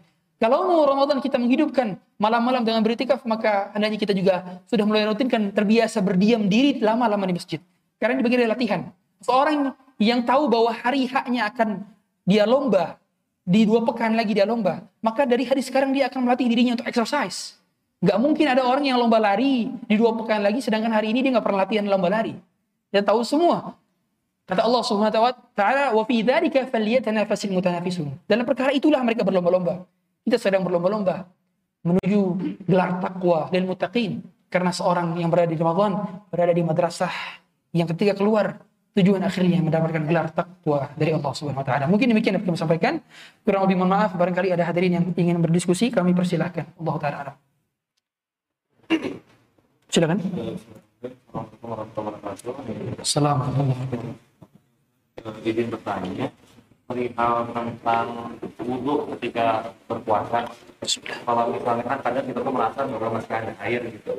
Nah itu tuh bagaimana gitu? Maksudnya apakah benar-benar kita keluarkan sampai merasa sudah kosong atau bagaimana? Kemudian saya tuh sempat kayak ketika mau sholat tuh merasa masih ada air di mulut sehingga dikumpulkan tapi merasa penuh banget tinggal ditelan nah itu bagaimana hukumnya kemudian yang kedua perihal sholat tahajud itu apakah memang harus tidur dulu atau bagaimana? Kalau misalnya kita ikut sholat eh, yang berjemaah misalnya ketika itikaf gitu ya dan kita belum sempat tidur lalu sholat apakah niatnya itu tahajud atau bagaimana? Dan yang terakhir Ustaz mengizin eh, perihal tentang sholat yang banyak rakaatnya kayak yang suratnya bahkan sampai khatam gitu ya itu ketika bacanya artinya super good banget atau bagaimana gitu Quran bisa tolong merah Ya. Eh, Tadi kita bersama bahwa ketika kita berpuasa maka hendaknya tidak berlebihan dalam istinsyak dan istinsyar sehingga airnya sedikit saja yang dimasukkan ke dalam hidung dan mulut dikarenakan khawatir sisa air tadi yang masuk ke dalam mulut kita. Adapun kalau kita tidak sengaja maka para ulama memafukannya karena li su'ubatil ihtiraz anha karena sulit untuk uh, mengeluarkannya tadi. Sama seperti uh, tiba-tiba ada dahak, tiba-tiba ada dahak, itu sangat sulit untuk dikeluarkan apalagi ketika sholat. Meskipun para ulama mengatakan bahwa dahak itu bukanlah najis, sehingga bisa kita pakai baju kita atau sediakan tisu di sebelah kita. Ini bahwa langkah preventif yang lebih utama sebelum kita ada langkah yang berikutnya tadi. Maka sebaiknya tidak banyak-banyak air yang masuk ke dalam mulut dan hidung ketika sedang puasa. Kemudian yang kedua, sholat tahajud. Para ulama mendefinisikan bahwa sholat tahajud itu adalah dilakukan selepas tidur dulu. Selepas tidur dulu. Adapun sholat yang dilakukan di malam hari dan tidak sempat tidur dulu, maka qiyamul lail. Dan keduanya sama-sama berpahala. Keduanya sama-sama kebaikan. Hanya perbedaan istilah saja sebetulnya. Istilah saja. Kalau setelah bangun tidur maka itu adalah tahajud, kalau belum belum tidur makanya maknanya adalah qiyamul lail. Salat malam di waktu malam yang seperti biasa pada umumnya. Yang ketiga salat yang banyak rakaatnya bagaimana apakah bacaannya cepat-cepat? Tujuan daripada banyaknya rakaat itu sebetulnya adalah memperlama durasi. Sehingga kalau diperlihatkan bagaimana rakaat Rasulullah SAW itu Rasulullah itu umumnya tidak lebih daripada 11 rata-rata. Tidak dalam salat malamnya. Tapi yang menjadi panjangnya apa? Bacaannya. Satu rakaat itu bisa lima juz beliau. Pernah Mu'ad di Jabal bermakmum dengan beliau sallallahu alaihi wasallam dari Al-Baqarah dikiranya akan berhenti di Ali Imran, akan berhenti di di An-Nisa, ternyata sampai Al-Maidah baru berhenti. Jadi menunjukkan bahwa lama sekali satu rakaatnya Rasulullah SAW. Berarti panjangnya. Dan kebiasaan para salaf, mereka rakaatnya nggak banyak. Tapi panjang-panjang bacaannya. Itulah berarti lamanya di kiam. Nah, adapun khalaf, ulama khalaf, itu orang-orang yang hidup setelahnya, maka mereka memperbanyak rakaatnya, memperbanyak rakaatnya dibandingkan kiraat. Dan keduanya tidak masalah, tapi lebih utama tadi yang pertama yang dilakukan oleh Rasulullah SAW. Sehingga patokan daripada uh, bacaan, bacaan kita tahu semua kiraat berbeda-beda. Kiraat juga ada yang cepat, ada yang lambat, ya. Uh, dan hendaknya patokannya bukan cepet-cepetan, apalagi sampai tidak tidak ada tumak ninahnya. Tentu ini tidak sah. Karena ada sholat uh, sholat 23 rakaat 5 menit. Ya. Ada masuk berita dan karena tiap tahun masuk berita terus, saya bingung. Kenapa nggak ada yang pernah negur gitu ya? Dan itu uh, itu tidak sah itu kalau misalkan tidak ada tumak ninahnya. Karena di antara syarat syarat sholat sah adalah ada tumak ninah. Sebagaimana dahulu ada hadis al-musii fi salah. Al-musii salatah, itu orang yang salatnya nggak benar, maka Rasulullah SAW berkali-kali menegur. Salli fa innaka lam tusalli. Salatlah kamu belum salat. Sampai akhirnya dia udah beres benar, barulah itu menjadi kadar minimum orang sah salatnya. Itu dengan tetap ada tumak ninah berada dalamnya. Jadi kalau bacaan cepat, cepat, tapi tumak ninahnya dan syarat-syarat terpenuhi maka tidak masalah. Allah alam. Ada lagi? Silakan. Bang Redi. Assalamualaikum warahmatullahi wabarakatuh.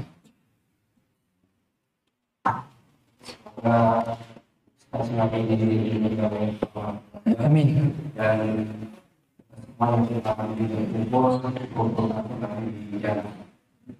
Amin. Tadi kaitan dengan yang dan lebih abdul dengan bahasa dengan kita paham. Nah, bagaimana dengan masjid yang terutama alam muslim ini di di di TV itu media di jemaah di sekitar Indonesia ini TV untuk menyalurkan media dan mereka memberikan menggunakan uang dengan uang jadi itu satu hari satu satu hari itu nominalnya sekian dia dikatakan berapa kami mau pas kita muslim ini menyalurkannya begitu dengan uang kembali atau makanan makanan yang sudah siap sapi atau seperti tadi pokoknya pokoknya itu yang pertama kemudian yang kedua saya dengar pada saat sholat tarawih. Kalau kita ikut dengan imam sampai selesai maka kita mendapatkan pahala sholat sholat suntuk atau itu benar bagaimana dengan yang sholat tarawih tapi tidak ikut uh, witir jadi pada saat witir uh, jemaah itu pulang. Ya Allah Ya, um, fidyah yang yang atau fidyah ataupun zakat fitrah yang umumnya mereka menya- menyalurkannya melalui panitia masjid dengan menggunakan uang, maka akadnya bisa wakalah. Jadi mereka mewakilkan kepada masjid untuk membelikan itu dan kita tetap menyalurkan dalam bentuk beras. Jadi mereka sahnya sebagai beras dan kita sebagai wakilnya. Dan diakatkan di awal, Bapak Ibu, ini kalau ada sisa untuk biaya operasional plastik dan biaya penyaluran transportasi dan seterusnya. Bisa diakatkan demikian. Dan itu bagian daripada kebolehan dan lebih aman pada dasarnya. Dan kita mengukur sekiranya berapa 3 per 4 beras itu berapa eh, berapa uang, berapa rupiah. Ya, saya nggak tahu harga beras sekarang berapa. Eh, oh, lagi mahal. Dan dan berarti dipatoklah sekiranya berapa patokan daripada satu mut sehingga sehingga sesuai dan minimal lebih sehingga tidak di dengan pakai uang masjid. Karena ingat ibadah ibadah-ibadah yang tidak terikat dengan kolektif seperti ibadah kurban, zakat, fidyah itu tidak boleh pakai uang masjid. Nggak boleh. Jadi penyalurannya, uang plastiknya, uang transportnya, uang pakai uang apa? Uang tadi si muzaki itu. Karena uang masjid itu hanya boleh dipakai untuk kemaslahatan masjid. Bayar listriknya, bayar airnya, AC-nya kalau ada, kipas dan seterusnya. Itu keperluan sebenarnya. Sehingga kegiatan-kegiatan seperti kurban itu tidak boleh pakai uang masjid. Karena itu ibadah individual, bukan ibadah kolektif. Sama, zakat, fidyah itu pun ibadah individual. Yang mana penyalurannya pakai uang mereka. Sehingga dalam hal ini kita sebagai wakil, bukan sebagai penerima. Karena kita tahu semua yang menerima fidyah itu adalah orang miskin. Kata Allah Subhanahu wa taala, "Wa 'alal ladzina yutiqunahu fidyatun ta'am miskin." Bagi orang-orang yang tidak mampu untuk berpuasa, maka mereka bayar fidyah kepada orang miskin. Berarti berarti bayar fidyah itu kepada fakir miskin. Meskipun mazhab Syafi'i mengatakan bahwa bayar fidyah juga termasuk dalam 8 asnaf yang menjadi penerima zakat, tapi kami lebih condong pada pendapat bahwa bayar fidyah itu kepada fakir miskin saja. Fakir miskin saja. Dan kita bukan fakir miskin, masjid bukan fakir miskin. Jadi sebagai apa? Penyalur. Penyalur berarti kategorinya adalah panitia. Makanya panitia zakat itu tidak boleh menerima zakat. Wah, ini kamu di panitia zakat, maka boleh menerima zakat karena amil. Tidak. Amil dalam Islam itu adalah yang ditunjuk oleh negara. Amil dalam Islam. Mereka baru boleh mendapatkan berhak seperlapan dari zakat atau 12,5 persen zakat. Itu dikarenakan mereka memungut zakat secara paksa. Karena di zaman Rasulullah SAW, amil itu bertugas untuk memungut secara paksa. Tidak seperti amil di zaman sekarang yang mana tinggal nunggu, nunggu saja, nunggu di tempat. Jadi kalau di zaman terdahulu, amil itu memiliki kekuatan hukum layaknya TNI dan Polri. Yang kalau tidak mereka membayar zakat, maka dia diapain? Diperangi. Makanya Abu Bakar itu di antara 100 hari program pertamanya adalah ngapain? Merangi orang yang nggak bayar zakat. Jadi menunjukkan orang yang berzakat itu perangi dan itu tugasnya amil. Makanya amil berhak mendapatkan bagian dari zakat. Adapun panitia masjid sekarang maka bukanlah sebagai amil. Kategorinya dia, dia adalah wakil, bukan amil. Wakil. Wakil hanya bertugas untuk menyalurkan, tidak bertugas untuk memungut fee atau upah dari dari hal tersebut. Yang kedua, uh, kata Rasulullah SAW, Man sallam al imami hatta yansarif kutiba lahu. Siapa yang salat bersama imam sampai selesai, maka dituliskan salat semalam suntuk. Maka kata ulama sampai termasuk witir. Termasuk witir. Sehingga kalau sudah witir, yang penting kalau kita mau bangun malam lagi tidak perlu witir lagi. Tidak perlu witir lagi. Nanti witirnya uh, cuma sekali saja karena tidak ada dua witir dalam satu kali malam. Kata Rasulullah la bitrani fil lailah. Tidak ada dua witir dalam satu malam. Meskipun memang sebaik-baik witir itu ditutup di malam di malam akhir di, di akhir malam sebelum kita sahur nah itu kita sholat witir masuk sahur utama utamanya. Tapi keadaan yang demikian umumnya tidak mungkin kan karena setiap masjid itu telah menutupnya dengan witir.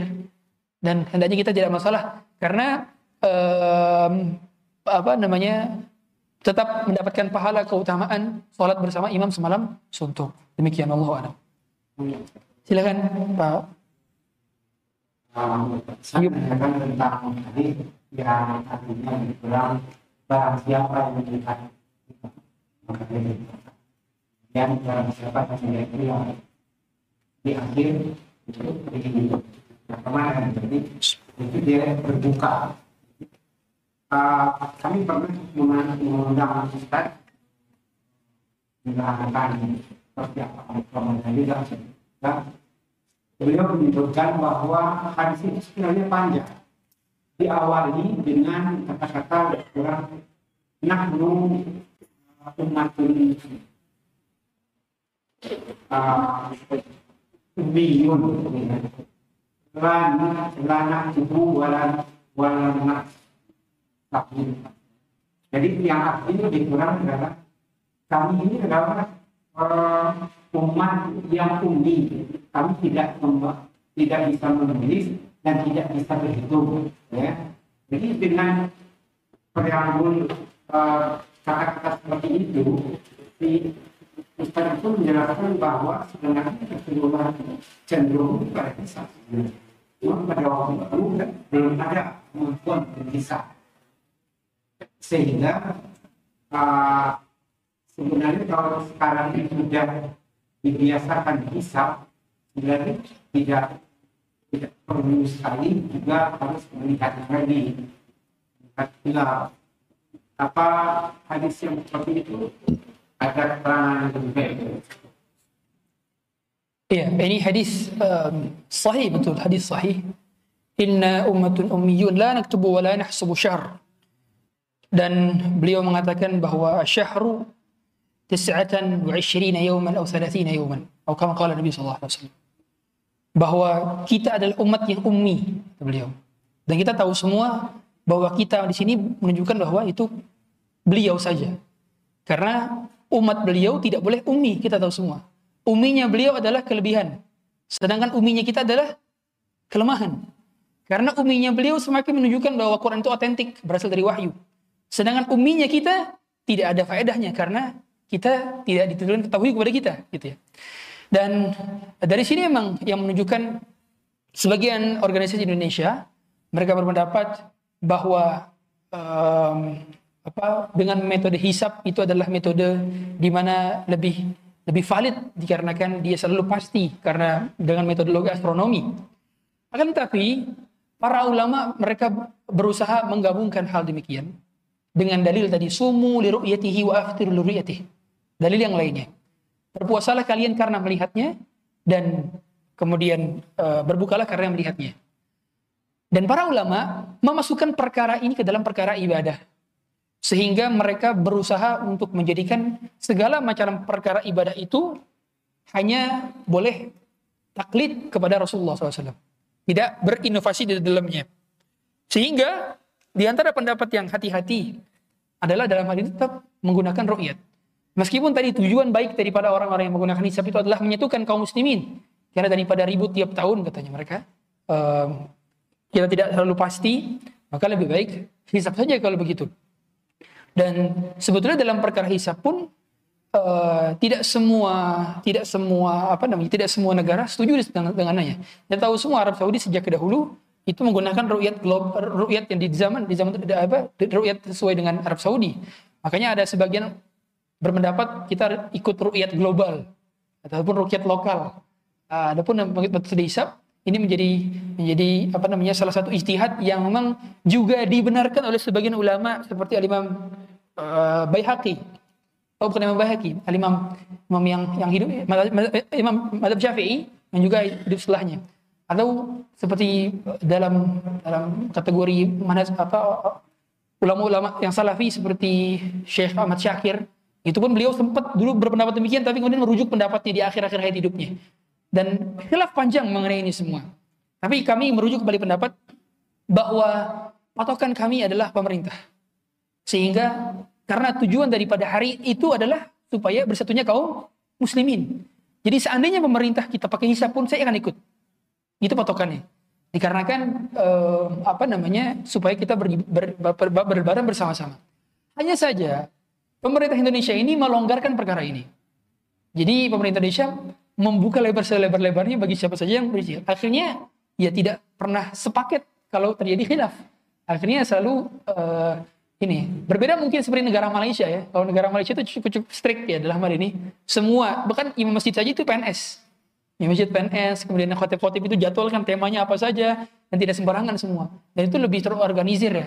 Karena mereka semua akhirnya tertib dan tertata. Kalau seperti kita akhirnya banyak ya persekusi ketika berbeda sedikit, kajian dibubarkan dan seterusnya. uh, dan dan demikian mungkin uh, kalaupun dikategorikan sebagai perkara khilafiyah, maka tetap rujukannya adalah hakim dalam hal ini. Karena hukum hakim yarfa'ul khilaf al-istihadiyah. Hukum ketika diputuskan oleh hakim dalam majlis qadha, maka dia sudah mengikat dan tidak boleh ada lagi yang khilaf. Wallahu alam. Barangkali demikian. Silakan. Uh, kalau ini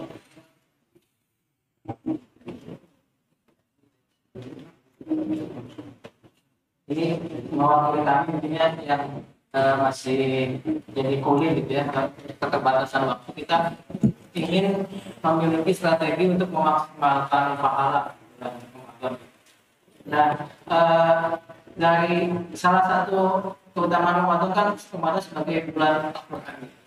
Dan uh, saya pernah dengar dan baca gitu ya bahwa banyak sekali ulama di ulama salaf itu ketika bulan Ramadan itu majelis ilmu mereka tutup karena lebih fokus kepada ibadah-ibadah yang bersifat individual gitu ya salah satunya tentu lebih banyak lagi tentang Al-Quran. Nah pertanyaannya pada konteks uh, hari ini gitu ya kalau kita mengejar akbol yang mana gitu ya, kita dengan keterbatasan waktu tadi uh, misalkan antara menghadiri majelis ilmu atau kita uh, membaca Quran misalkan ya. Atau antara kita uh, mengikuti tasbih yang uh, berjamaah misalnya ataukah kita membaca sendiri-sendiri gitu dalam rangka uh, kita ingin mengejar uh, tadi pahala yang lebih uh, banyak uh, mungkin itu saja. Iya. Um, Betul. Imam Malik dahulu menyingkirkan kitab-kitab hadisnya. Kita tahu ahlul hadis, Imam Malik Amirul Mukminin fil hadis. Ternyata beliau menyingkirkan kitab-kitabnya, menggeserkan kitab-kitabnya dan hanya menyediakan mushaf di mejanya. Dan uh, mempersedikit majelis-majelis ilmunya karena fokus tilawah Quran. Dan memang mereka menganggap bahwa bulan Ramadan ini karena terbatas. Karena kan ayam ma'dudat. Dia ada bilangan-bilangan terbatas. Dan bila dan dan bulannya untuk meraup pahala sebanyak-banyaknya kan lipat gandakan. Sehingga mereka memaksimalkan dengan ibadah-ibadah individu. Karena ilmu yang sudah disampaikan itu umumnya di mana? Sebelum Ramadan sudah tersampaikan. Kalau kita kebalik, kita ini kan kebanyakan justru kajian di Ramadan. Karena emang belum mengilmui. Mungkin, mungkin alhamdulillah sekarang-sekarang sudah banyak yang mulai sadar ya. Jadi kalau dulu kan padat-padatnya kajian itu menjelang berbuka ada ceramah dulu kan. Uh, atau atau misalnya pas lagi pergantian antara sholat raweh dengan sholat witir ada ceramah misalnya kan jadi pada pada ilmu di situ jadi semua hukum puasa baru disampaikan di sana hukum ini baru disampaikan di sana video sana sedangkan yang betul itu sebelum itu karena patokannya al ilmu qabla al wal amal ilmu sebelum berucap dan bertindak uh, karenanya mereka sengaja meninggalkan majelis ilmu itu di, di ibarat kata dikhatamkannya sebelum masuk Ramadan. Ramadan bulannya praktek gitu lah kira-kira. Makanya seperti Ibn Rajab Alhamdulillah dalam Al-Ta'if Al-Maraith mengatakan Ramadan uh, bulan Rajab adalah bulan yang menanam, bulan Syaban adalah bulan yang menyiram dan bulan Ramadan adalah bulan yang menuai. Karena mereka berarti berproses sebelum Ramadan. Dan kita sebagai orang yang mungkin suasananya berbeda dengan para ulama salaf sangat jauh berbeda. Maka se seminimal minimal kadar-kadar minimalnya adalah Fattakullah mastata'tum. Bertakwa semampu kita. Dan keutamaan ini pada dasarnya berbeda-beda antara setiap orang. Sebagaimana kata Imam Malik, amalun soleh arzak. Amal soleh itu seperti rezeki. Tergantung kita lebih nyaman yang mana? Contoh, ada orang yang dia cepat bosan kalau dia membaca Quran. Maka bisa dikombin dengan dengar kajian. Bisa dikombin lagi dengan sholat malam. Bisa dikombin lagi dengan sholat sunnah. Dan seterusnya. Apa pun isi amalan di bulan Ramadan. Ini seperti itu. Minimal tidak terhabiskan dalam waktu sia-sia. Itu, itu saja sebetulnya. Jangan kita, karena begini, kalau seandainya kita hanya berpatok pada satu amalan saja, orang akan cepat futur. Mengapa Allah menjadikan berbagai macam jenis amalan supaya kita tidak gampang futur? Itu tujuannya. Karena pengkategorian berbagai macam jenis amalan supaya kita tidak mudah bosan dengan satu amalan. Kalau bosan ini, pindah yang lain. Pada sini pindah yang lain. Selama itu adalah ketaatan dan ketaatan. Dan para ulama juga khilaf sebetulnya. Apakah bagi kita lebih uh, fokus di khatamnya atau di tadaburnya? Sedangkan Allah sendiri mengatakan afala yatadabbaruna al-Qur'an am ala qulubin aqfaluha afala yatadabbaruna al-Qur'an walau kana min 'indi ghairi Allah lawajadu fi ikhtilafan katsira. Itu semuanya afala yatadabbaruna al-Qur'an, bukan afala yaqra'una al-Qur'an. Lalu tapi mengapa? Ketika Allah justru menyuruhnya tadabbur, tapi justru ulama salaf banyak menghatamkan Quran di bulan Ramadan. Pertanyaan kan? Kata para ulama, mereka sudah sering bertadabur sebelum bulan Ramadan. Jadi mereka di Baitul Quran itu tinggal khataman, khataman, khataman saja. Karena tafsirnya sudah sering dikaji, ilmunya sudah sering di dalam dipelajari, sehingga bulan Ramadan hanya tinggal repetisi itu semua. Adapun kita barangkali jarang baca tafsirnya, jarang baca maknanya, maka tidak masalah juga kalau kita baca dengan menerangi setiap makna-maknanya. Sebagaimana kata Ibnu Qayyim al-Jauziyah, qira'atu Qur'anin bitafahumin wa tadabburin khairun min khatmatin bila tafahumin wa la tadabburin. Baca Quran satu ayat satu ayat qiraatu ayatin bitadabburin wa tafahumin. Satu ayat dengan satu tadabbur dengan satu tafakur lebih utama daripada satu kali khatam tanpa tadabbur tanpa tafakur. Itu kata Ibnu Qayyim al-Jauziyah. Nah, jadi tergantung masing-masing. Kalau seandainya orang sudah biasa, dia misalkan pelajar ilmu Quran di kuliatul Quran, fakultas Quran, sudah khatam Quran, tafsirnya sudah khatam juga. Maka di bulan Ramadan ngapain? Ya tinggal khataman berkali-kali, betul? Adapun kita misalkan ilmu Quran sedikit, nah momentum kita untuk belajar mengenai ilmu Al-Quran. Jadi tergantung uh, situasi kita dan keadaan kita masing-masing. Demikian, Allah. Eh, sudah itu apa lagi? Ya? Tadi ya, belum menjawab semua ya? Uh, tapi ketika ada dua pilihan gitu ya Hmm. sama-sama nih misalkan tadi ya hmm. eh, ini ada simaan doa nih kita mendengarkan gitu Hmm. tapi emang mendengarkan doa aja gitu kita mendengarkan ataukah kita memilih eh, membaca sendiri aja gitu Kalau kalau antara mendengarkan dan tilawah lebih baik tilawah. Karena tidak dikategorikan tilawah orang yang hanya mendengarkan saja. Betul berpahala dan ibadah, tapi tidak kategori tilawah. Karena tilawah itu tahrikul lisan. Dia menggerakkan lisan. Sehingga orang yang tidak menggerakkan lisan hanya sekedar gini saja, dia tidak kategori tilawah. Tidak kategori tilawah. Sebagaimana kata Al-Imam An-Nawawi dalam kitab Al-Azkar, kategori tilawah adalah menggerakkan dengan dengan lisan. Oleh karena itu, kata Imam Nawawi dalam uh, dalam beberapa literatur majmu' Syarh Muhadzab misalnya, beliau mengatakan kalau orang yang sedang haid itu kan tidak boleh baca Quran. Maka dia apa namanya? tidak menggerakkan lisannya tapi hanya sekedar diam dan apa namanya? kalau cara murojaah tidak menggerakkan lisan. Begitu yang dipraktikkan oleh sebagian pesantren di Indonesia, tidak menggerakkan lisan, tapi cuman nadanya saja. Gitu saja. Ya. Dan itu pada dasarnya tergantung keafdolian masing-masing. Dan tergantung situ satu sisi kon. Misalnya kita nggak ada waktu lagi, orang minta simaan ke kita dan kita nggak ada orang lagi lagi simaan. Dan pada dasarnya keafdolan keafdolan ini uh, tergantung apa situasi dan dan suasana juga. Dan itu unsur yang yang yang, mempengaruhi satu hukum. Ya, Allah a'lam. Jangan.